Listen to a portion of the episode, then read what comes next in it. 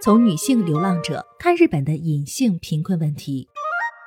日本一些向贫困者免费发放食物的地方，在当下的新冠疫情中，可以看到有越来越多的女性前来排队领取。不仅如此，他们当中还有因失业而无法支付房租，面临失去住所的危机。京都大学副教授丸山里美曾对女性流浪者进行过长期调查。本期他将根据自己的实际调查经历，为我们谈谈难以看清真相的女性隐性贫困问题。日本的流浪者问题凸显是在上世纪九十年代泡沫经济崩溃后的经济下行期。当时，大阪的府崎、东京的山谷、横滨的寿町等日结工聚集的街区，越来越多打日工、短工的人因为工作骤减，无法支付住宿费而流落街头。随着经济形势的恶化，街头露宿者的身影不仅限于这些地区，在城市的街头巷尾也时有所见。丸山里美关注街头露宿者始于大学时代，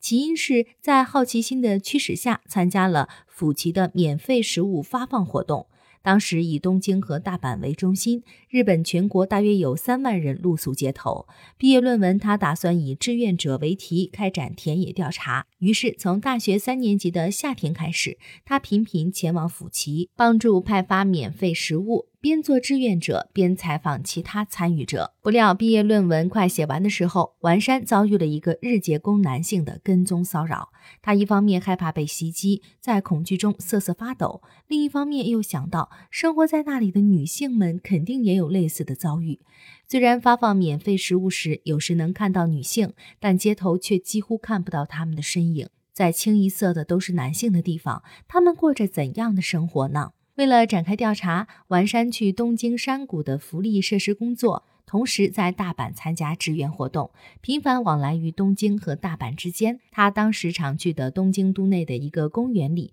大概生活着二百五十个流浪者，其中有十人左右是女性。丸山与其中四个人建立了友谊，跟一位名叫玉子的女士在帐篷里共度了一周。帐篷大概六点五平米大小，他们每天一起去免费食物发放点排队，去超市买蔬菜，用卡式炉做饭。玉子当当时三十六岁，在露宿公园的女性中是最年轻的，患有轻度智障。与丈夫二人已经过了一年半的露宿生活。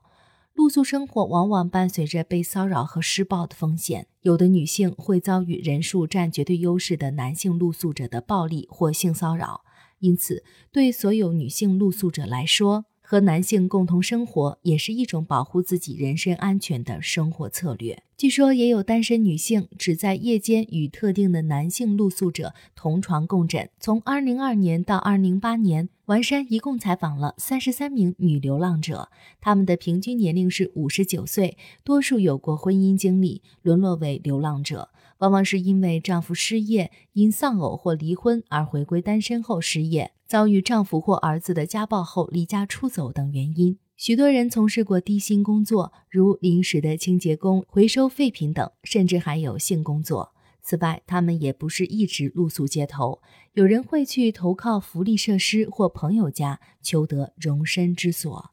日本政府将流浪者定义为没有缘由的将城市公园、河岸、道路、车站以及其他设施当作起居场所生活的人。二零零三年，厚生劳动省首次实施的全国调查显示，流浪者有两万五千二百九十六人，其中女性仅占百分之三左右。但如果将流浪者的定义扩大为处于无家可归状态的人，那么女性数量应该会更多一些。被遗忘在街头的群体。露宿者的总人数之后逐渐转跌，到二零一二年时降为九千五百七十六人，与第一次调查相比减少了约六成。这也是政府对露宿者提供支援的成果。二零二年，国家出台了最早的《流浪者自立支援法》，规定应给露宿者提供雇佣机会、职业培训、住宿场所等。二零一五年又实施了《生活贫困者自立支援法》。将有陷入露宿生活风险的人群也纳入了求助范围。此外，还有一个重要因素是，劳动适龄人口也比以往容易申请到低保，这样越来越多的人选择在陷入流浪境地之前申领低保。然而，由于某些原因而继续过露宿生活的人，随着年龄的增长，面临着更糟糕的状况。近年来，随着管理的加强，在公园和河岸搭帐篷越来越难，因此没有帐篷的露宿者越来越多，生活更是雪上加霜。完山体验过一星期的帐篷生活，有卡式炉可以做饭，还有放行李的地方。那算是很难得的了。生理期用品之类的生活必需品都是志愿者帮助采购的。现在这种形式的露宿生活已经不太可能了。女性群体的一个明显特征就是没有帐篷和简易小屋之类的固定住处，睡在车站的人越来越多。家庭中的隐性贫困。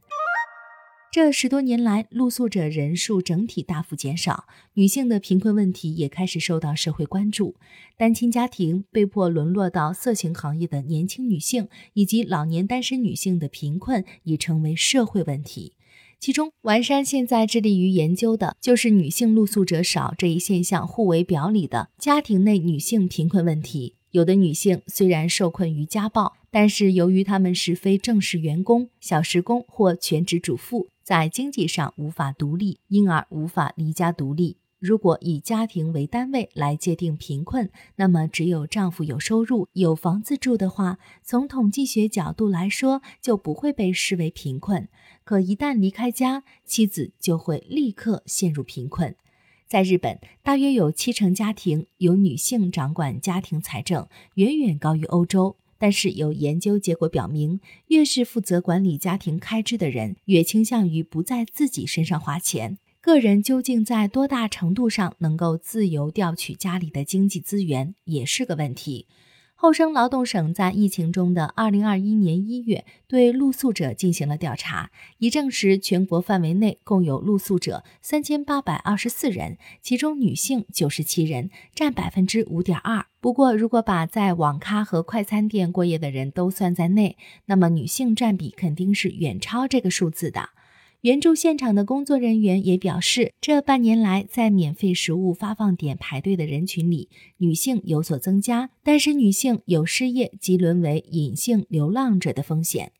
而对很多女性来说，申请低保仍然是件羞耻的事，她们对领取低保是有抵触心理的。除了低保之外，女性还可享受妇女保护事业和母子福利，比男性有更多的福利措施可供选择，但执行却很大程度依赖于地方政府和具体办事员的个人判断，所以有些人没法获得最适合的支援。完山认为。今后女性的贫困和流浪问题会进一步加剧。现在能做的，首先是把低保政策执行到位，还应该考虑建立低收入者也能享受的租房补贴机制。另外，还希望家庭中的隐性贫困能变得可视化。想逃离家庭却无法逃离的女性群体所面临的生存困难，与单亲家庭和单身女性群体的贫困是一体同源的问题。